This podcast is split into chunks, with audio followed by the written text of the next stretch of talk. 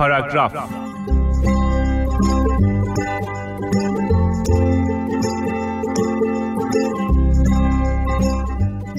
نفرت رنجاوره و بهترین داستانی که می‌تونه رنجهای نفرت رو بیان کنه همون داستان سیب زمینی های درون کیسه است.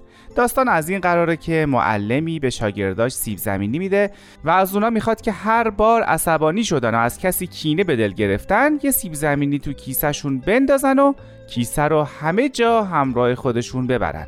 نتیجه رو که حتما می‌دونین سیب زمینی ها گندیدن و حمل کیسه سنگین و بدبو که همه جا همراه بچه ها بود هر روز سختتر از روز قبلش شد ولی چاره چیه؟ بی خیال تمام نفرت های روی دنیا بشیم؟ اصلا نفرت چیه؟ از کجا میاد؟ چه قدرتی در وجودش هست که می‌تونه این طور زندگی رو نابود کنه؟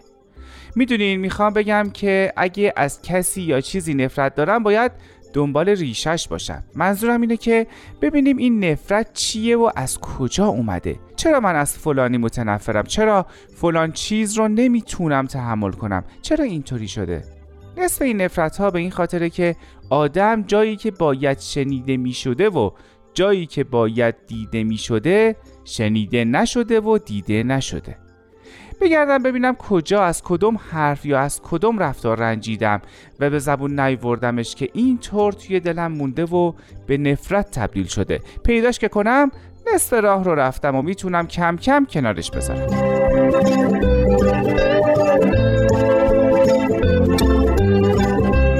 این یه قسمت قضیه نفرت و نفرت داشتنه. نیمه دیگهش اوناییه که دلیل خاصی براشون ندارم. یکی رو می‌بینم و همینطور بی خود و بی جهت ازش بدم میاد. نه حرفی زده نه کاری کرده هیچ هیچ. خودم هم دلیل منطقی براش ندارم.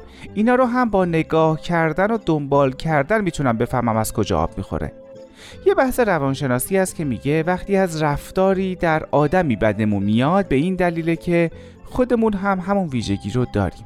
اصلا انگار آینه ای جلوی وجودمون گرفته باشن و باستابی از خودمون رو توی اون ببینیم. این اون چیزیه که ذره ذره بزرگ میشه و شکل نفرت میشه. ولی خبر خوب اینه که حتی اینم راه حل داره. راهش اینه که روی خودمون کار کنیم. فلانی همیشه دیر میاد و من از این رفتارش متنفرم. خودم وقت شناس میشم. فلانی شوخی های ناجور می‌کنه و در جمع خجالت هم میده.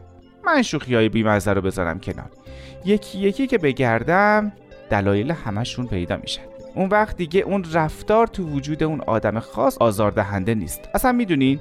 گاهی اوقات باید زد بر تبل بیاری خب اونم آدمه. او هم ویژگی های بدی داره و او هم گاهی کارهایی می‌کنه که نباید بکنه. من بیخیال کمتر رنج می‌برم. فقط یه چیز دیگر هم نباید فراموش کنیم. هر بار که از کسی متنفر میشم خودم آسیب می‌بینم و درد می‌کشم و اون آدم روحش هم خبر نداره. پس خودم رو میشنوم و می‌بینم که کمتر آسیب بخورم.